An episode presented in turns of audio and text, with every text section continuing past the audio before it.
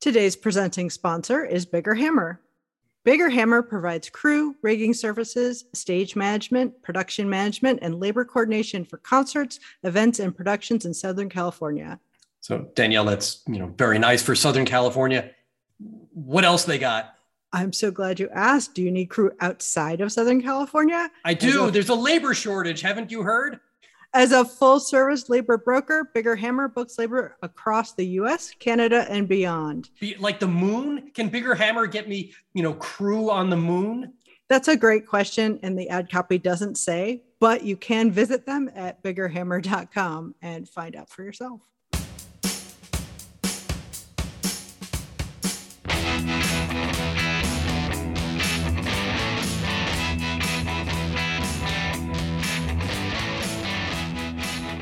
Hello, and welcome to the Event Safety Podcast. I'm Danielle Hernandez. I'm Steve Edelman. And today we're going to talk about working at height and M E W Ps. So, Steve, do you know what a M E W P is? I, I don't know what a M E W P is, Danielle. What, what is a M E W P? Well, and how do you so spell M E W P?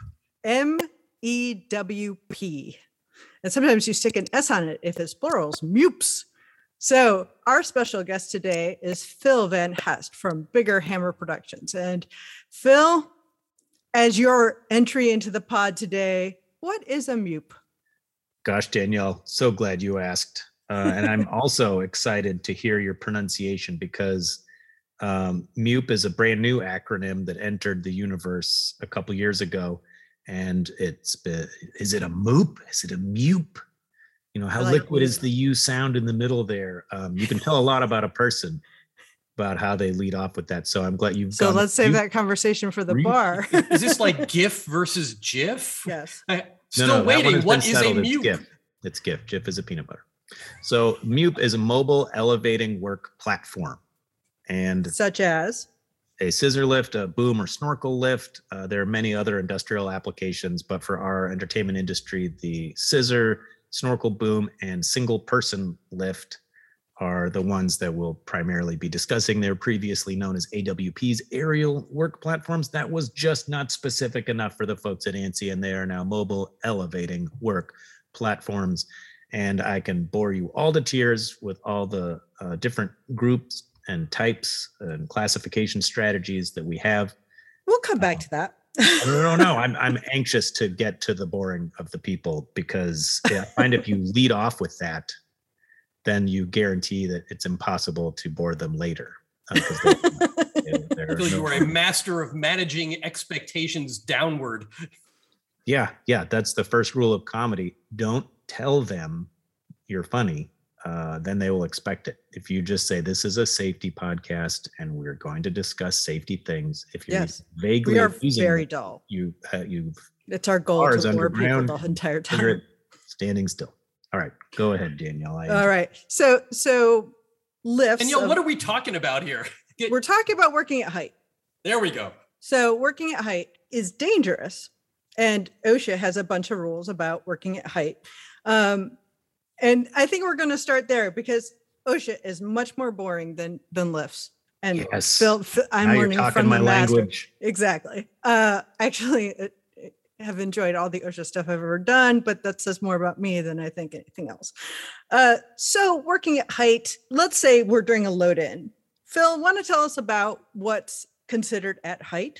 Oh, sure. Sure, sure, sure. So um, I, I would like to uh, give a nod to my friend, Ken Kemperly, and Uh, specify that, um, you know, that there are uh, OSHA definitions for yes. what constitutes at height work and, you know, many other OSHA items that, uh, you know, restrict and regulate our behaviors on site.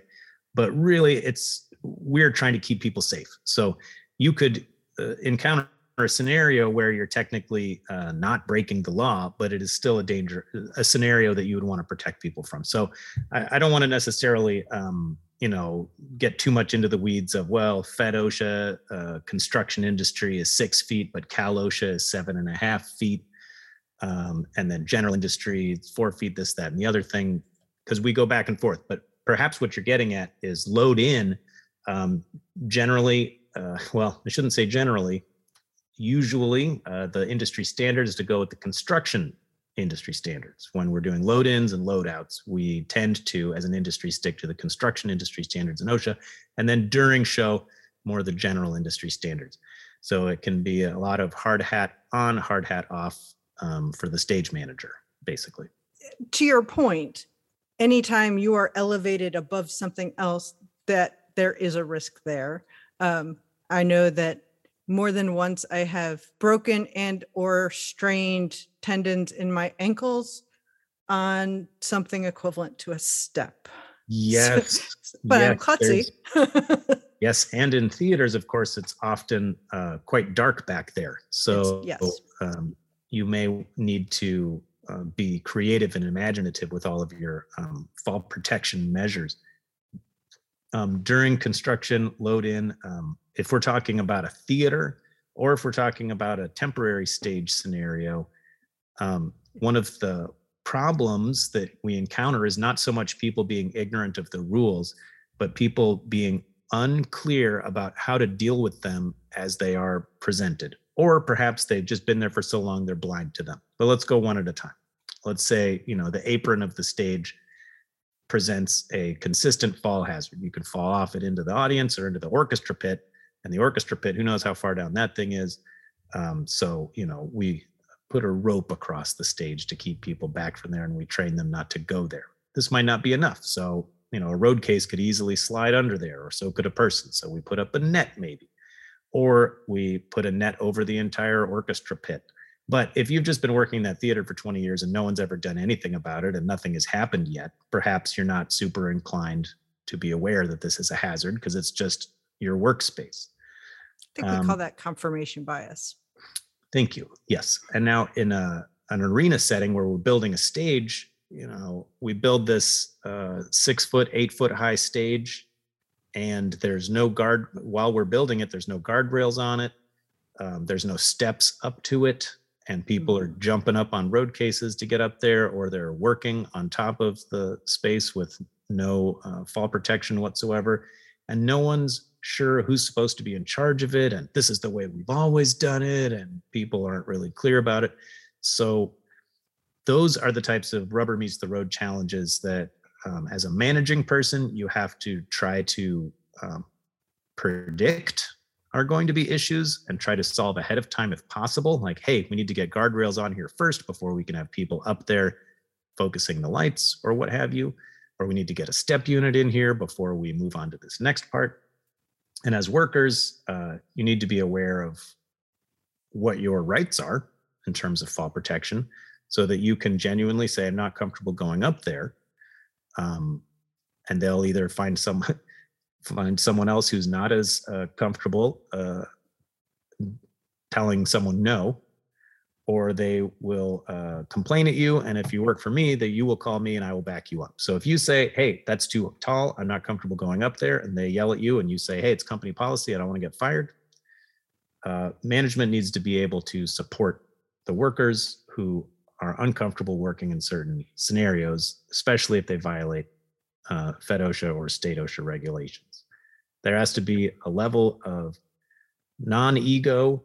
Uh, there has to be a level of, uh, it's it's often difficult because of the customer-client interface where you don't want to be rude and you don't want to tell them you're unwilling to work and make it sound like you just don't want to. Uh, And often the people skills and the soft skills needed to smooth over that situation and come up with alternative solutions or any type of solution is what's missing. So a lot of times everyone knows the rules, but then the work just needs to happen and everyone's in a rush to get done and they just go ahead and skirt the law and do it because that's the most expedient method. And so uh, in the entertainment industry, often our biggest problem is managing expectations of clients, trying to vet the gigs ahead of time so that we can predict any fall hazard scenarios and circumnavigate them.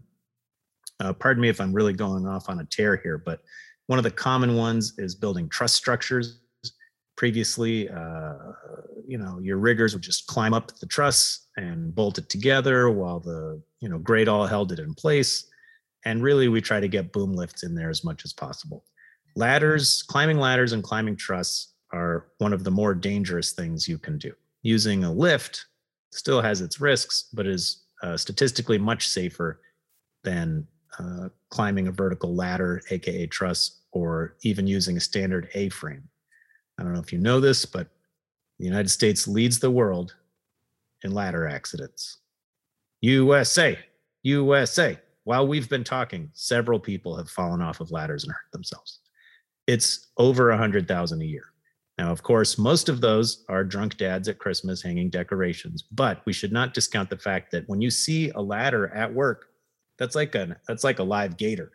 You want to give that thing a healthy amount of respect. When you're, you need to know how to climb them correctly, what the proper usage uh, methodologies are, how to inspect them, and how to uh, treat them with the respect they deserve, because chances are, if if you're going to get hurt at work, like after driving to work, that's the most dangerous thing you're going to do. And then climbing a ladder is probably second most dangerous. Uh, I don't know if I've answered your question at all. I've really oh no, this is this is great. There. No, this is fantastic. This is why you're here. Uh, uh, and and you touched on like one of the, one of my one of my focuses is that we are we constantly discount the stage as as a risk place, as in it's a different level than adjoining surfaces. Um, and that doesn't matter if you're on a field or in an arena or in a convention center or in a theater. You know, you just, you hear stories, your own experience of people not seeing a difference in height, in changing light conditions or unfamiliarity, or just out of practice, or as you said, not not recognizing the risk of it because it's always been that way. And that one day you didn't notice the pit. A wise woman once told me this was confirmation bias. I can't remember who it was. Um, well, let me know. Really smart and attractive young lady. I forget. Um, it'll come back to me. Um, there was a, there's some uh, white papers. Uh, is it Monona? There's some mm-hmm. um, interesting papers written about um, you know how if you're going to have a dance. If you're going to do a dance show, you rehearse in the same box size yeah. space as the stage you're going to be working on, because, you know, like clockwork, every year or two, some poor dancer goes flying off the apron into someone's lap in the front row. And one of the ways to uh, curb that from happening is to make sure they practice in the exact same, you know, sure. shape space that they're because going to. It's, it's muscle memory as much as anything else, and not just for performers but for people working in in the space.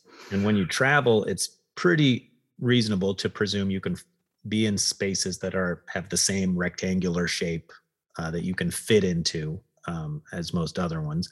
I saw some uh, there was this guy who came through with his dance show, and he did a really cool thing for the apron where we didn't have a uh, we don't have footlights. We didn't have footlights in this space. We didn't really have any way to uh, place any there that weren't going to be sightline issues or what have you. He had, he found at this fishing supply store, these little miniature glow sticks that you can use for certain types of night fishing. They're like little tiny glow sticks. And then he gaff taped them before the show onto the apron of the stage, like every two or three feet so that you could see them if you were facing downstage, but not if you were in the audience. And I thought that was pretty cool. That's very clever. There are some theaters that have just like access steps upstage that are just in the dark, and people need to go in and out of them during a show, but they present a serious trip hazard. So um, if you can't get lighting onto the floor in that area, there's um, different textured uh, you know, tape or flooring surfaces, you know, little, you know, rumble strips that you can put mm-hmm. around that area so that you can feel, oh, I'm getting close to this, this trip hazard. Theater catwalks, front of house positions, torn positions. Um, I do uh, rigging inspections and fall hazard assessments for theaters, and these are the classic hazard spots in any theater. Mm-hmm. Um, we had Bill Sapsis out at our space to do uh, fall hazard stuff or competent person training. And he was the first person to point out to me that, you know, there was no way to get anyone out of the catwalk. Like we'd done all this stuff with guard railing and moving our lights around and piping so that there was no fall hazard on the catwalk, but you could still slip down the ship's ladder. You could still have a cardiac event, you know, and as twenty year old, you know, kids, we're not thinking about this. Um, but it is definitely, you know, we have overhire workers who are retired or what have you. And any, you know, you can right. have a and cardiac. How do you, how do you get them out of the grid? At any age, and there is no way to get them out of there. There's a vertical ladder, spiral ladder, ship's ladder. How are you going to put someone on a stoke sled and drag them up and down all of those steps to get them out? There's no prompt rescue possible from that space. And our spotlight booth, it's only accessible through the attic. So if there was fire, there's no way to get them down from there. The fire marshal didn't even really know. He said, uh, you could get them some smoke hoods, I guess. Um, the only other option was run to the roof and hope a helicopter drops a ladder for you. Um, and assuming you could hold onto a ladder. Assuming you're capable of uh, being your own Universal Studios stunt spectacular. I mean, I volunteered for every spotlight shift, desperately hoping for uh, a reason to do that. Multi-million dollar. Well, now, now we know more about you. You're like, I'm going to do spot so that I can exit via the roof. Via helicopter. That is correct. Um, torn positions, the tormentor positions often have no guardrails except the lighting pipes, which are, I suppose, supposed to be the guardrails, but they have no toe boards. You could, you know, I don't know if you've ever dropped a gel frame uh, from height, but those are little ninja stars. If you don't yeah. drop them correctly, uh, you could lodge one of those in someone's head quite easily. Um, yeah, I uh, little things. Um, all those little things. So, so uh, going back a bit, if you're not familiar what a, with what a tormentor lighting position is, this is a theater term primarily, and it's it's a generally speaking in either just in front of the stage or just in the audience. Uh, it's a basically a high side front light position. Um, I don't know that you you don't normally get that in, in a field because everything's up on a truss, but that that's what he was talking about. And if that didn't make sense either, send me an email at podcast at eventsafetyalliance dot org, and I'll send you a picture of mine. I'm like, this is what I'm talking about. Um, so you touched on something that I want to, for for our famous listeners, uh, talk about a little bit more, is that you have to have a rescue plan to get people mm-hmm, mm-hmm, mm-hmm. injured at height down. I mean, and after, I think after boring is, stuff, rescue plan is my next favorite thing. Go on, please. Okay. So, so, you know, we talk a lot about you eliminate, you eliminate the risk first if you can. And eventually you get to the point where you're in some sort of fall arrest. I'm going to talk fall arrest because that's really the situation we're kind of talking about here. If somebody falls and then they're hanging in a harness, you actually have a very limited amount of time to get their weight off of their pelvis uh, because they're going to cut off their circulation. Um, and that's typically much longer it takes for your fire department to get there and figure out what a theater does. So you have to have a plan to help them and get them down. And a lot of times we spend so much time figuring out the, the risk of the fall and the P P E involved that we miss that last step. So yes, yes, we do. Um, or we we nod at it cursorily and chuckle under our breath and say, we tip our head as we walk by. Don't fall. Um, of course, four things are needed for any personal fall arrest system. Um, your anch- the anchorage, the connecting device, the full body harness, and the rescue plan. So OSHA is vague enough on this subject. They only require prompt rescue. So depending on whether you exist in a linear timeline, nonlinear timeline, um, time is wibbly wobbly. Quantum fugue state is explicable in a court of law in a way that you could get away with saying, well, you know, geologically speaking, I had lots of time. They got down promptly. They're still up there. It was seven months ago. Like, yes, I know. But if you think about it in terms of, you know, evolution, he still makes a great Christmas uh, ornament all year round. Prompt rescue. Yes. So, uh, and of course, what we're trying to avoid is orthostatic intolerance from the harness and there, the many complications that the lack of blood flow back up to your heart can engender. And if you've ever hung in a harness from your dorsal ring for any period of time, you know that immediate is not soon enough. So If you're in charge of managing a fall protection plan, getting relief straps onto all of your harnesses and all of your employees' harnesses is imperative. If you are fancy and do uh, you know, rope access stuff and you have your own positioning device, you can kind of do your own, build your own strain relief. But otherwise, uh, for the average authorized user, you're going to want some relief straps, and they come in the form of little ladders or just pieces of webbing that you can cam together under your feet. And then you stand in that relief strap, and it takes it, it allows the blood to circulate. And if you don't have those, you just got to pull your knees up to your chest repeatedly and hope for the best. Prompt rescue. Now, the rescue plan, of course, doesn't have to be complicated. And I think people are p- perhaps intimidated by the concept of the rescue plan, but um, oftentimes it's quite simple, or it should be as simple as possible. It, If you're not that high off the ground, um, you know, they're not my favorite, but you can shove a ladder under someone. They can climb down the ladder, easy peasy. If there are scissor lifts or boom lifts available that can reach the person, use the lift to rescue the person. Nice and easy. Doesn't have to be a SWAT team rappelling from the ceiling and doing a complicated pickoff.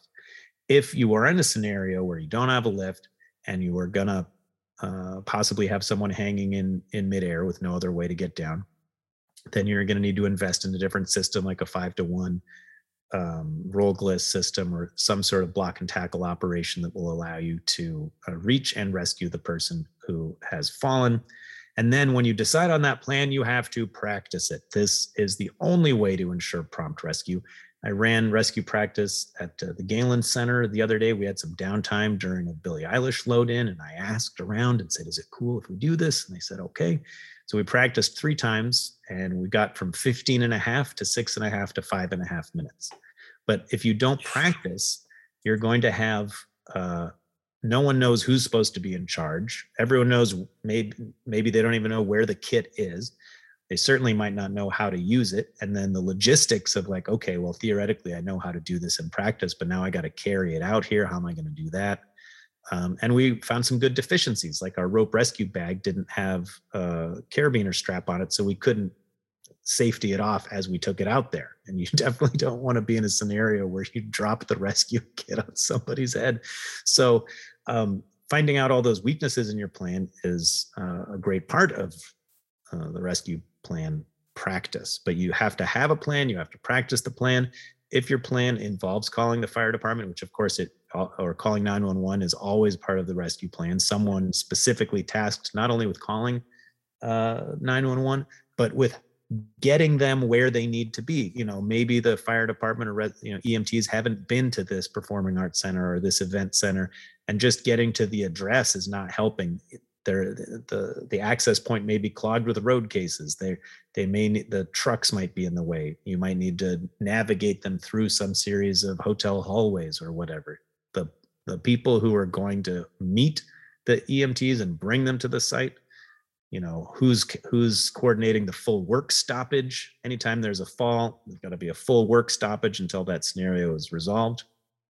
I also recommend people um, not have a rescue plan that involves pulling people back up to where they fell, because the E M Ts are going to have to take them down anyway. So if uh, they even the adrenaline may cause them to want to come back up very badly, um, and they may seem fine, but then you pull them back up and the adrenaline fades, they go into shock, and now they need to be double rescued. So if your rescue plan uh, can in any way involve dropping them to the floor, that's a poor choice of verb, but Uh, bringing them safely. I've had nightmares about that. Thanks, Phil. To the floor, then it should, uh, that's what it should encompass. But the rescue plan is often overlooked because it can be so daunting, and it is so complicated, and it requires so much paperwork and so much pre-planning. And uh, in my line of work, we're doing um, uh, uh, rigging and at height work in a variety of venues, multiple venues in the same day with different crews, and keeping track of what that uh, venue is and what the rescue plan is there uh, can be complicated. We uh, we moved out of the sports arena and started working in the Galen Center.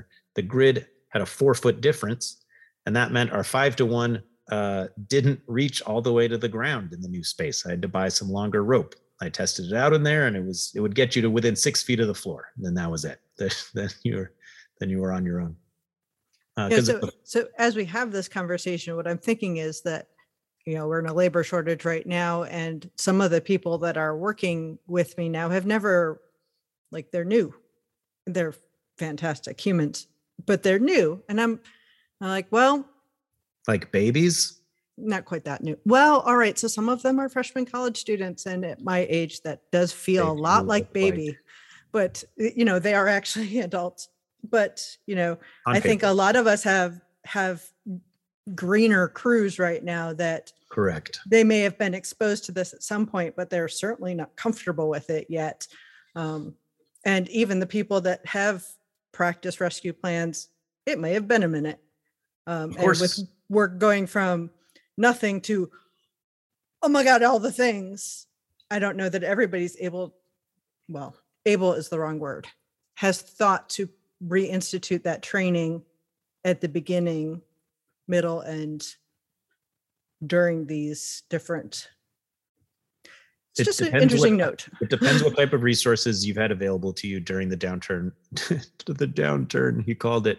Well, that's a bit of an understatement considering it was one hundred percent evaporation. Um, during that more like little hiccup. Uh, yes, that brief recess we took from our profession. Uh, you may or may not have had time to keep up with all this stuff. However, you are legally obligated, and I'll run this by legal, to have all four parts of a personal fall arrest system if you're going to have people working at height. And that fourth, you know, the first three are the the, the easy bits because they make the most visual sense. I have to connect to something. I have to have a thing to connect with, and I have to have the harness on. These are all, you know, the obvious bits. And then the rescue plan is this ethereal, ephemeral. Someone's probably in charge of that somewhere. Um, who it is, I don't know. Um, and if you, but I will say, if you are going to be putting people at work at height, whether you're the one instructing them to do it or whether you're the one being asked to do it, having a rescue plan is a requirement of law. A requirement. So you're a bit stuck there. You're going to have to figure it out. And if you need help, go find help. You know, I consider myself a, a vague uh, resource and am able to, if not tell you what a good plan is, uh, refer you out to some people who are more well-versed in complicated rescue plan uh, solutions, or know what all the new fancy kit is that they can definitely sell you. Uh, the answer, of course, is always time and money, but the rescue plan is a mandatory part. Also having, um, Uh, documented records of the training that you provide the people who are working at height. So you need to at least have records of providing authorized user training to anyone that you're going to be handing a harness to, and uh, update that every three years. So uh, for all of our riggers, I roll every time we do mobile elevating work platform training, we roll in the fall protection training with that. A lot of our rigging is done from buckets and lifts, and some of it is done from beams with horizontal Uh, lifelines. So both all all aspects of the fall protection plan, from guardrails to restraint to arrest, all need to be covered. I went a little bit outside of what I meant to say there. I was hoping to keep it simple. If you're going to be handing someone a harness and showing and a lanyard and telling them use this anchorage or work go go work over there in the catwalk, you need to train them how to use the equipment. And if you are in the space where they are going to be using that specific equi- equipment, so much the better. Here's this uh, horizontal lifeline. Here's the type of anchorage you need to use with it. Here are the scenarios in which you must be attached. Uh, and maybe this is a good uh, jumping off point to my third favorite, goes boring, rescue plan, fallen, falling objects. So falling object oh, is the next, uh, outside from ladders, is out there causing uh, a lot of injuries. So my favorite story uh, to tell, and you should just go look it up, but the bullet points are um, World War Three narrowly averted when a socket from a torque wrench was dropped in a missile silo and punctured the liquid fuel tank of the rocket. Um, it did explode. Uh, the warhead did not detonate. It was found some hundreds of yards away and in a cow pasture. I imagine next to a cow slowly chewing its cud, looking at the warhead suspiciously. Um, but the president had to be on the phone with Russia because this was going to look like a launch, and we needed assurances that uh, we were not launching missiles at them. It was just an accident. So now there's a policy that all tools need to be attached to a lanyard when you're working above a nuclear warhead. You know, and that was nineteen eighty. That's what it took. That's what it took. So wow. We don't want to be in the scenario where, well, it hasn't happened before. You, all tools need to be tied off. As soon as you start, I don't know if anyone's taken physics, but, you know, kinetic and potential energy. As soon as you start increasing the potential energy of that object, you uh, need to tie it off or make sure it's secure. Sockets are, of course, real tricky uh, because yeah. there's very, uh, you have to pay extra money for specialty tools that have locking sockets. They're not really standard. So if you're bolting truss together in the air, for example, you may not be supplied with, nor should you be responsible for supplying uh, ratchet tools that have locking uh, sockets on them. And really all you can do in that case is ensure that everyone under you is wearing a helmet and that no one's under you while you're working. Yeah, that, that's what I was thinking. It's like, well, if you can't secure the thing, then nobody should be under you. And if anybody's in the area, they should be wearing a hard hat because there's an overhead hazard. Yes, and really they're selling some cool uh, lanyards. They're selling some cool uh, uh, dropped object uh, equipment. Um, you can spend thousands of dollars. You can spend so much money on this stuff. Um, But the uh, the ANSI standard about dropped object is not specific. It just says you need to have a rated lanyard attached to appropriate anchorage. And then they give sort of three levels of the types of anchorage. There's attached to your person, um, attached to a work belt, and attached to a structure. So it depends on what you're using. If you're using a small handheld screwdriver attached to your wrist, it's probably fine. But if you're using an eight pound uh, mag drill or hammer drill, definitely uh, want to find a, a more secure place to attach it. So appropriate anchorage. Yeah. That's ANSI uh, one twenty, I believe, if you want to look at it. Yeah, some of the, the more, I hate to say common, but more common things that, that, come out of the air shackle bits, either the typically it's the bolt and um chain dumping out of a bag are the ones yeah. that I and they can both cause a great deal of damage. The only way we can mitigate those is with uh, training of how to use the equipment and training of how to stay out from under the equipment, um, which is why you know you are not allowed to walk under motors that are moving or the things that those motors are carrying while they're moving. This is another thing that is frequently uh, underlooked at the job site.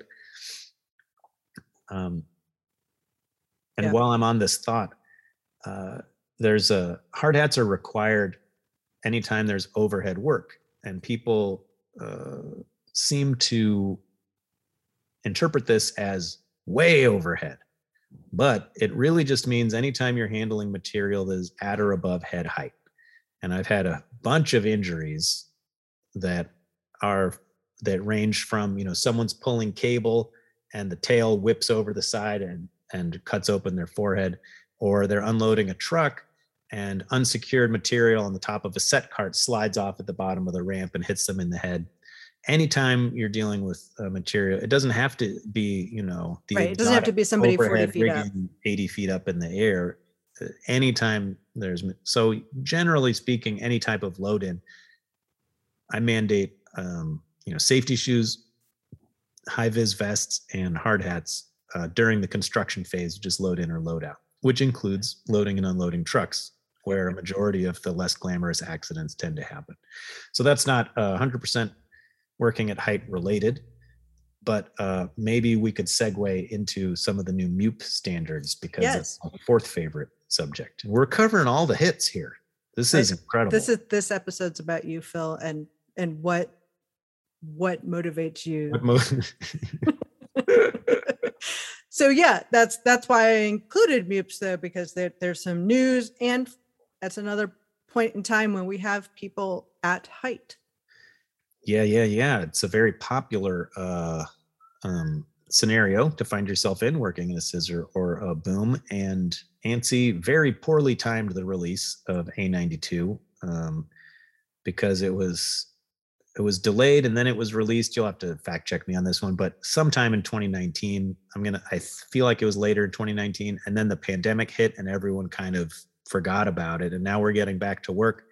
And um, I appreciate the fact that they changed it from A W P to M E W P, because now it's very easy to tell who's had the updated training. If they know the new name, someone has sat them through it. Whether the, the training was any good or not is, you know, that's uh, to T B D, but they've at least, they're at least aware that there's new uh, requirements or new guidelines, guidance. And uh, if I recall correctly, once OSHA has referenced a standard, um, you just have to keep up with all the new iterations of that standard. It doesn't, OSHA's not going to change to say, now it's A ninety-two point twenty-four. It's once they've referenced, you know, that sequence, that series at one time, now you have to keep, so uh, it is still law. The ANSI stuff is still, you're going to get dinged for it if you don't follow this. So as far as companies go, it's a liability hold. You're going to need to plug with new M E W P training. And as far as operators go, um, you know, you have to be trained. I tried to train everyone when the new standards came out, because you have to update people's training every three years, or unless there'd been an incident, or unless the policies or guidelines have changed. So I tried to catch everyone who had a M E W P certification with us or an A W P certification and update it. So some of the highlights are, first, I'm going to start up with the boring ones, which is groups and types. So we have group A and B and type one, two, three. So group A's are just platforms that move up and down along the chassis or the tipping lines. So that's scissors and single person lifts. And group B is all the other ones where the work platform moves outside of the tipping lines. And for us, that's snorkels and booms. And then type one can only be moved in a stowed position. So that would be your vertical mast single person lift. And type two and three respectively are control from the basket and control from the ground. So all of our all of our things are controlled from both uh, scissors, single person lifts, uh, boom, snorkels. So they're all type two, three, unless they are broken. They, and they should all have ground controls, because that is part of your rescue plan. Your rescue plan for being in an, uh, a mobile elevating work platform is that both sets of ground controls work, the battery powered ones, and in case of total electrical failure, the uh, manual override, which in the newer ones is very easy. It's just single lever, you pull it out, releases the hydraulic pressure and lowers you safely, slowly drops you plummeting to the ground. And um, both of those have to be functioning in order for uh, you to call that a rescue plan. The second element of that is that someone else besides you needs know, needs to know how to operate those controls. And now we're getting into the second big part of the M E W P update, which is the safe use plan. Now, this part uh, gave me a heart attack when I started reading it, because it basically meant we couldn't do our job in entertainment uh, anymore, because you had to train, you had to have a safe use plan that involved the specific uh, M E W P being operated in the specific area it was being operated in, and a written safe use plan, including the rescue plan and all that fun business, had uh, had to be in place anytime a M E W P was in operation. And I thought, well, there goes the ball game. You know, uh, I guess I should have read this while I was in public comment, because now we're effed. But there were some uh, allowances that left our job possible, uh, albeit um, requiring some invention on our parts as manage managing people. If you just have one single person lift you use to focus at your theater, easy. You write your safe use plan. Um, you might have to change it or tweak it a bit if there's a show that requires some kind of funny business with it. But otherwise, you just have your safe use plan for your in-house lift and you're good. But if in our case, we're using multiple lifts across multiple sites every day, it can be, uh, what's the word? Impossible to write a safe use plan um, from my cozy office for each one of those places, because I can't, I can't go out to see them. So uh, the safe use plan, I mean, we could tick through it, but it basically involves Uh, doing a job hazard analysis or work work hazard workplace hazard analysis for the place that you're going to be working, um, how to select the lifts and make sure the floor surface is adequate and all that. you need to have a supervisor who is within maintaining, you know, visual contact with the M E W P operator, and someone who needs to know how to operate uh, the ground controls in case of an emergency.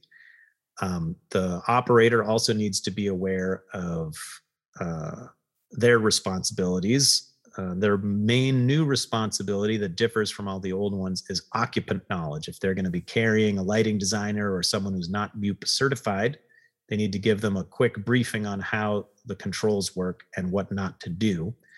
Because if there's an emergency, they're going to be the ones quickest able to assist you. Um, the safe use plan, what I did was basically take my pre-shift uh, inspection sheet, which everyone has to fill out on a web form. Every time they operate a lift, they're taking a picture of the nameplate. They're going through the pre-shift operations checklist. And then they do the safe use plan, which is identifying all the hazards that are present or going to be present, acknowledging their responsibilities as far as um, carrying materials and training occupants, and their supervisor is present and able to operate the controls, and they check out all these things. And then when they submit them, I essentially have a written safe use plan for that lift in that space. And I've offloaded the responsibility to the operators. And the only reason I was able to even pull this off is because of a little term uh, that ANSI, that ANSI stuck in there called self-familiarization. The operators are allowed to self-familiarize with um, unique units, uh, unique machines, if they are trained on that group and type. So when you do your training, you very specifically say, I'm training you on group A type two three and group B type two three. Those are the two separate trainings that I do. And then you are allowed to operate single person lifts and scissor lifts and or booms and snorkels. And then you're allowed to self-familiarize. And I always point out, the manual has to be present in order for you to self-familiarize. So if it's not there, you know, please fail this item so that I can uh, contact whoever is responsible for that lift and have them fix it. I get this, asked this a lot. What if I fail a bunch of stuff on this checklist? Can I still operate the lift? Uh, yes, if the lift is still able to be operated uh, in a safe manner and you have mitigated the hazards that you have checked off as present. Now, usually these fails involve missing manual. And I will say, like, uh, can you still operate a lift without a manual? Yes. However, um, in one famous incident from a couple of years ago, we had a boom lift that had no manual. We operated safely, slowly, and carefully anyway, but it kept having a, a fault. It was a little yellow triangle and exclamation point. We didn't know what that was because we didn't have the manual. And usually it's a uh, an oversensitive uh, tilt sensor, and it, you just do a hard reset on the e-stop and it'll operate again. And we did that for about an hour until it literally blew up, uh, crapped the bed, all fluids all over the floor, magic smoke coming out all over the place. Had, it was an indoor See, venue. Had to be once the smoke out of, comes out, you're done. Yeah, well, um, magic is. Uh, Not understood by anyone. Once you put it in, that's it. And when it comes out, it's done. So had we had the manual, we would have been able to tell, oh, this is an extra bad uh, exclamation point. And we would have um, changed our behaviors accordingly. But since we were ignorant of that fact without the manual, we just rode that thing into the ground and caused a much larger problem. Everyone was safe and no one was injured, but it was scary and messy. So I'll tell people, uh, you can still operate it safely and carefully, but manage your client's expectations. If something's going wrong with it and they know, hey, there's no manual, so we can't tell what's wrong with this, um, you're offloading liability as you go. Someone else can tell you to blow it up. Uh, or you can say, I can't operate it. There's something wrong with it and we don't know what. And if you'd had the manual, you would have been able to. So I tell them, fail it, operate it slowly and carefully. And this way, in the continuum of safety, I'm able to read that report, find out what's wrong with it, and work on getting it fixed.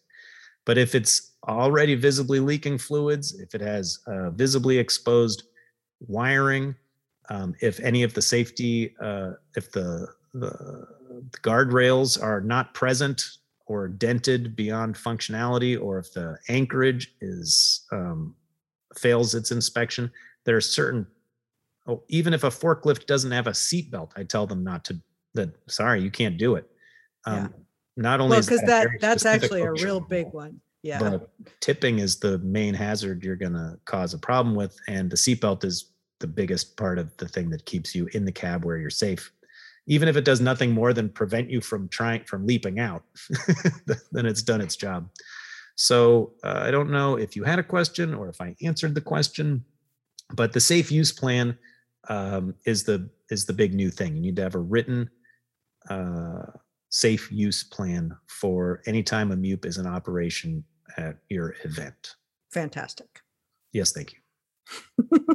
The big thing for me with rigging was that you are not, uh, and this has always been the case, but now it's called out specifically. You cannot carry things outside of the basket. So you cannot attach things. So no longer putting the, the light fixture on the railing outside the basket? Not outside the basket, no. Yeah, I, I did say that specifically, yeah, not yeah, outside yeah, yeah. the basket. You, you could still put it inside, and I'd recommend that more than standing it up, because then it's going to fall over or fall out. Um, as always, uh, chains are not legal to be manufactured to be put on the backs of the new models since twenty seventeen, but the old ones are still grandfathered in. But be aware, if you're going up on a lift with a chain gate, that there is no tow board. So if you're putting materials in there, shackles um, or a roll of tie line or tape or whatever, they could be easily kicked out the kicked out the back. And it's not that great of a uh, fall fall protection measure either. The chain, I don't feel. So if you are going into a bucket with a chain, be aware that that area of the lift is more hazardous than any other part. And if you're going to have occupants, make sure they know that. Of course, climbing on the rails, even standing on the tow board, is against the rules and always has been, because that is your fall protection. On scissor lifts, there's nothing in ANSI or OSHA that specifically says you need um, a harness to be uh, clipped in when you're in a scissor lift or a single person lift. You stole my question. Oh, you're welcome. I was about to go there. Company policies, of course, notwithstanding, you don't have to uh, clip into those. If someone asks you to do it, then you've, if the, that's their company safety policy, then you have to do it. In boom lifts, you have to clip in because there's a launching hazard, whether you're all the way up at height or not. And I will say there's no specific requirement anywhere about what type of attachment is uh, uh, recommended or required. But I will strongly uh, recommend a restraint protocol as opposed to a fall arrest um, situation if you're in a boom lift. If you've ever watched any of the launching videos, it's a couple of things. If you have a most, if you're using fall arrest, you probably have a six foot wide lanyard. If you're driving the lift around and you're only ten, twelve feet up in the air, if you get launched, you're going to hit the ground anyway.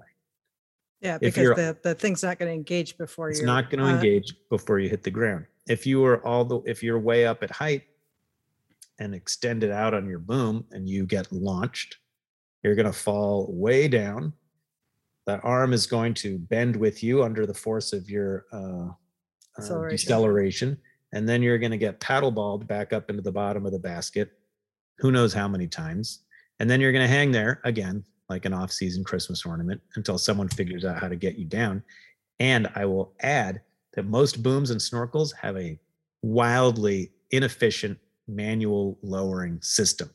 It involves turning some knobs, putting a handle that hopefully is there, but is often missing, into a hydraulic pump, and then manually doing this, and you get about half an inch per three or four pumps. If you're sixty feet up in the air, it's going to take a long time to get you down if there's an electrical failure. So for all these reasons and more, I recommend a restraint method for keeping yourself uh, secured in the basket. So if you get launched, you might hurt yourself, but you will be in the basket. You will not, not be hurt and dangling outside of the basket. So a preferable place to be.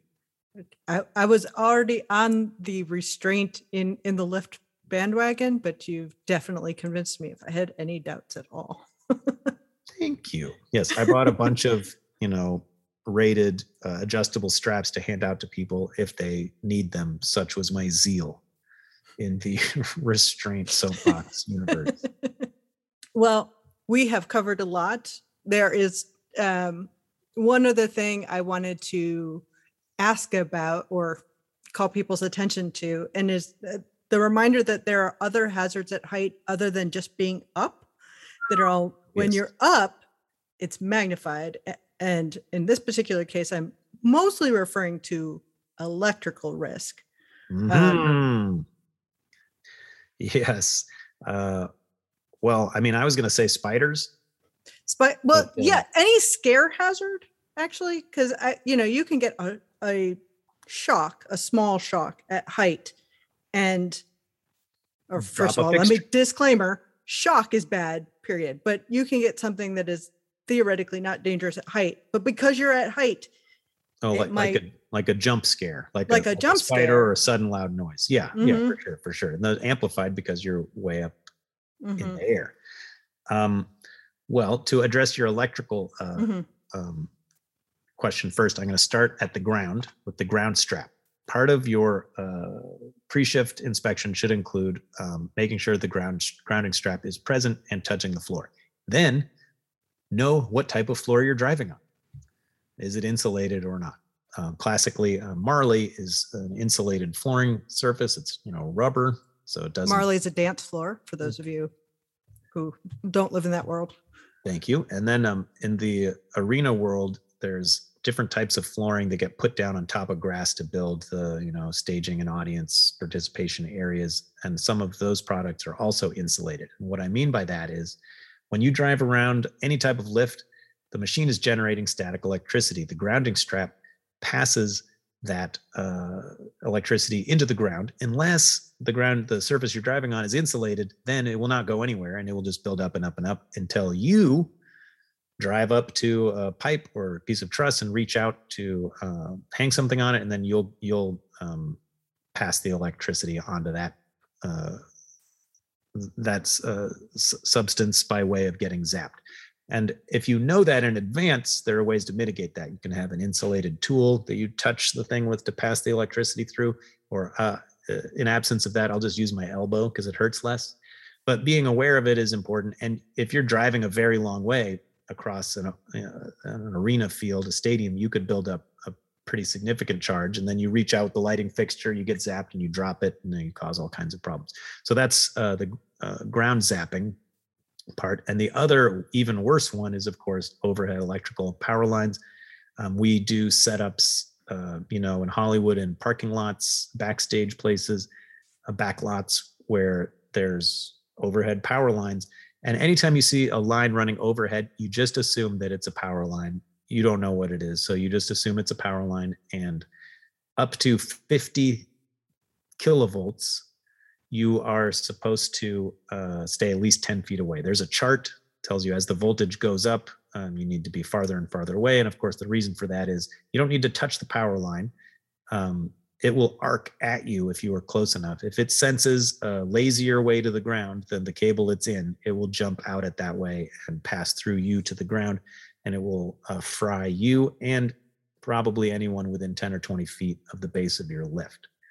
Um, these happen Uh, more frequently than they should, um, and be aware of any potential electrical power lines or un, uh, uninsulated power situations that are overhead.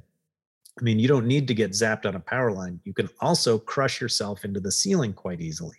So look in the direction of travel and keep your your arms, hats, ears, glasses, and feet inside the inside ride, the ride at all times.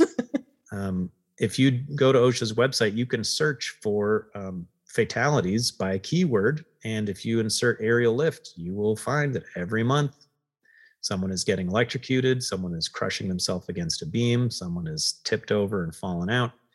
Um, it these accidents are happening, and they, for the most part, do not have to with proper training and addressing the hazards that are on site. That's part of what the safe use plan is getting at. You're looking, you're looking ahead to all these potential hazards so that you can avoid or mitigate them as needed. So um, as is probably obvious from, from the expertise presented today, Phil does a bunch of trainings um, and uh, some that, that I'm aware of are coming up. Uh, Phil, you're part of the um, Fall Protection Plan Meets Theatrical Reality in U S I T T. And also you're going to be a presenter at the Event Safety Summit this year as well. And do you have other things coming up? Heck yeah. I um, I make dinner on Sundays. Um, I'm coming over. Karate. Uh, I'm uh, going to be the what? Cub Scout master next year. What, what about what about involved there? But what about uh, in the industry? Industry wide, I've got um, uh, a lot of training that I do online. Of course, during the the, the great turn down, I've beefed up our online training presence. So you can come get some E T C P renewal credits uh, at bigger hammer dot com slash training. All all of the, the available classes are on there, and you can check them out. I try to do at least uh, one every Wednesday. Awesome. Yeah, so we'll put that in the show notes, guys. Um, and we do want to give a thank you to both Phil and Bigger Hammer Production Services uh, for sponsoring this podcast. Uh, so if you guys want to reach out to us, as I said earlier, our email is podcast at event safety alliance dot org. And uh, check us out on social media, go to our website, sign up for the Event Safety Summit, and watch that for breaking news. And Steve, you're still here. I promise, guys. He was here the entire time. Anything to add?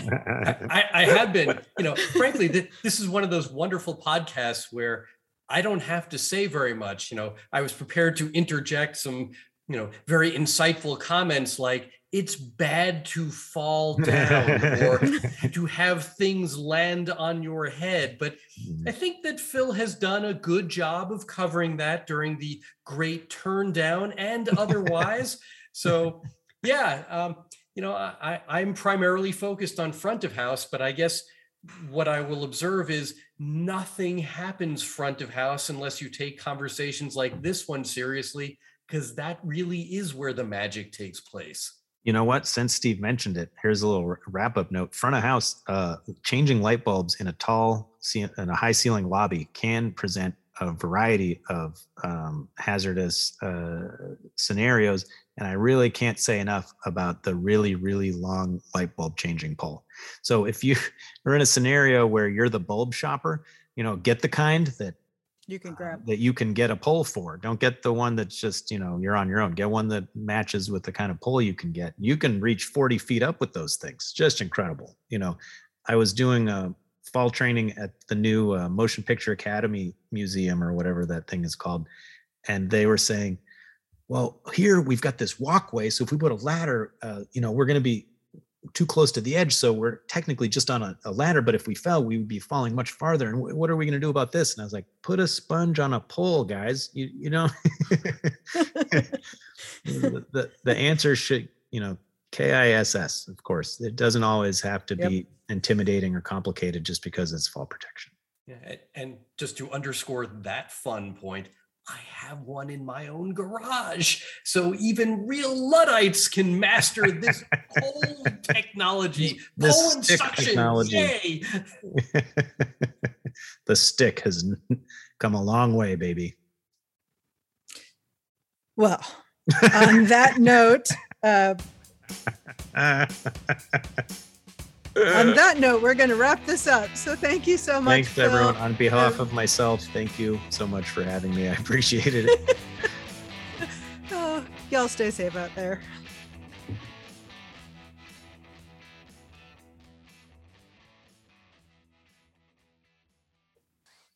Oh, dear. I think that should not be our Easter egg. Yes.